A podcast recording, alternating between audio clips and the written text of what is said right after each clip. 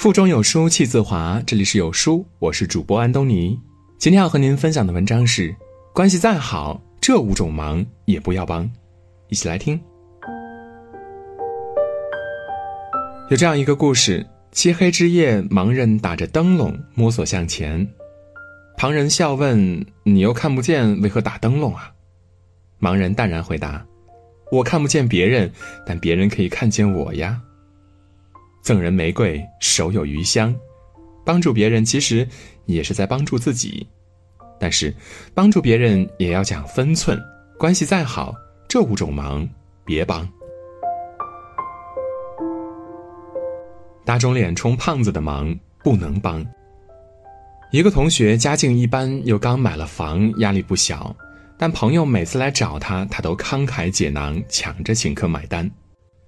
有一天，一个朋友来找他借钱，数目还不小。他二话不说，东拼西凑，硬是又借给了朋友，却连自己下个月的房贷都还没着落。人前灯红酒绿，花好月圆；人后入不敷出，凄凄惨惨。你怎么老是打肿脸充胖子？我们不要生活的吗？老婆看不下去了，忍不住埋怨起来，甚至要闹离婚。但他却坚持认为自己是好兄弟，讲义气，一家人为此天天争吵不断，鸡犬不宁。庄子说：“知其不可奈何而安之若命。”这世间总有些事情是超出我们能力范围的。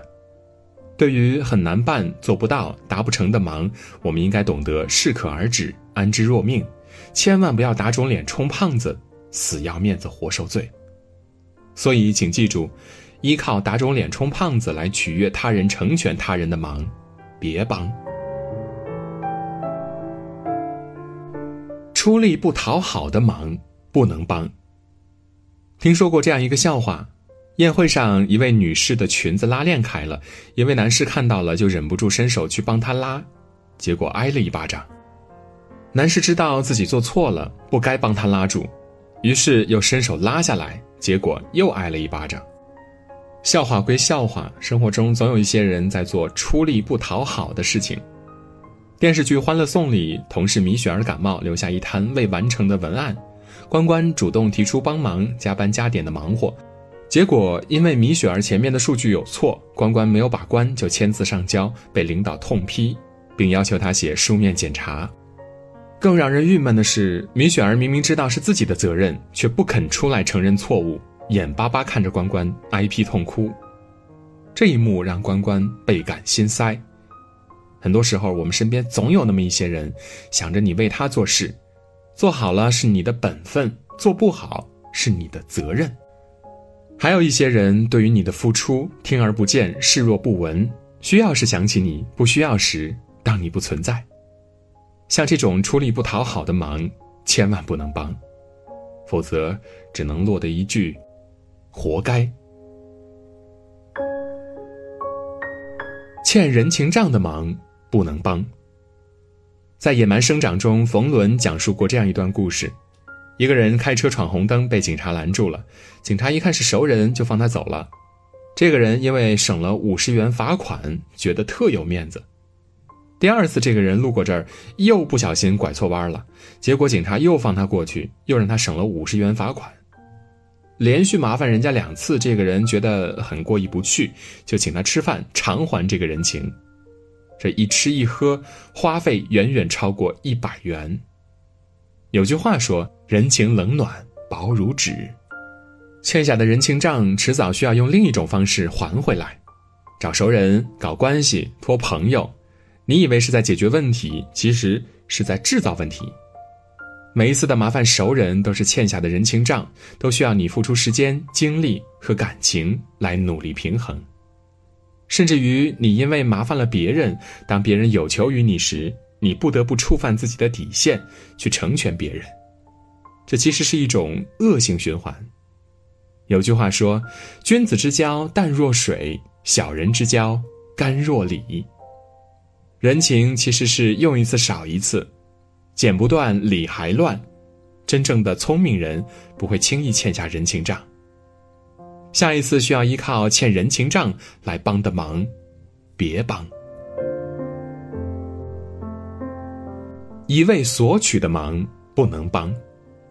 相信很多人都读过普希金写的渔夫和金鱼的故事。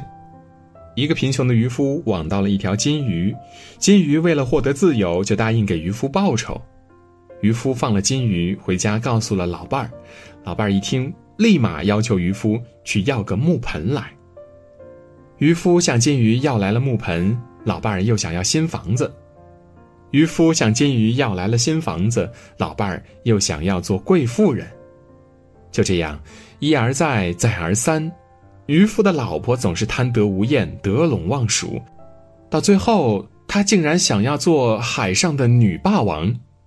这下，一只知恩图报的金鱼终于怒了。最终，渔夫和老伴儿一无所有，回到了本来的生活。中国有句古话：“斗米养恩，担米养仇。”一个人饥寒交迫的时候，你给他一斗米，他会感恩不尽。但当你持续给予时，他却会觉得理所当然；甚至当你停止帮助时，把你当作仇人看待。没有人是救世主，没有人能够填补无底洞。对于不思进取、一味索取的人，无止境的帮忙反倒会加强他的依赖心理，让他变得越来越无耻，越来越无能。所以，帮忙不能面面俱到，一味索取的忙不能帮。违背道德底线的忙不能帮。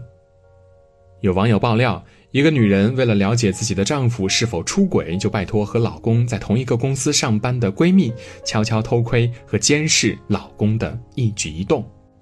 这个女闺蜜二话不说就担当起了私家侦探的重任。看到信函，她就私自拦截拆阅；遇到男人打电话，她就悄悄趴在门口偷听，甚至趁着这个男人走开，她还悄悄偷窥电脑微信的聊天记录。每一天，这个闺蜜都尽职尽责，把看到的一切都报告给女人。结果，这个闺蜜的行动引起了公司不少人的注意。一开始，人家以为她在恶作剧，后来大家都觉得她是偷窥狂。再后来，流言蜚语四起，大家都觉得这个人不可信赖。没多久，这个闺蜜被公司找了个理由开除了。她直到失业都没明白，正是她的一片热心害了他自己。今天别人找你偷窥，你答应了；明天别人就可能找你打人，甚至找你犯罪。有句话说，再伟大的事情，一旦离开了做人最起码的道德底线，它都将没有任何意义。帮人也要有底线，如果是违背道德底线和良知的事情，一定不能帮忙。世上没有不弯的路，人间没有不谢的花儿。我们一生的能力有限，不要把自己当做万能，也不要害怕拒绝别人。帮忙最大的智慧在于对尺度的把握。有句话说：“智者帮智，智慧悟；智者帮愚。”愚不察，帮助别人也需要因人而异，察人施帮。该帮的忙帮了是行善积德，要尽力去帮；不该帮的忙帮了反而害人害己，千万别帮。这既是对自己的尊重，也是对他人的真诚。在这个碎片化的时代，你有多久没有读完一本书了？长按扫描文末二维码，在有书公众号菜单免费领取五十二本共读好书，每天有主播读给你听。我是主播安东尼。如果您喜欢我的声音，记得在文章的末尾主播简介处找到我的具体信息，进一步的了解我。如果您喜欢这篇文章，走之前记得在文章的末尾给有书君点个再看，或者把喜欢的文章分享到朋友圈。明天同一时间，我们不见不散。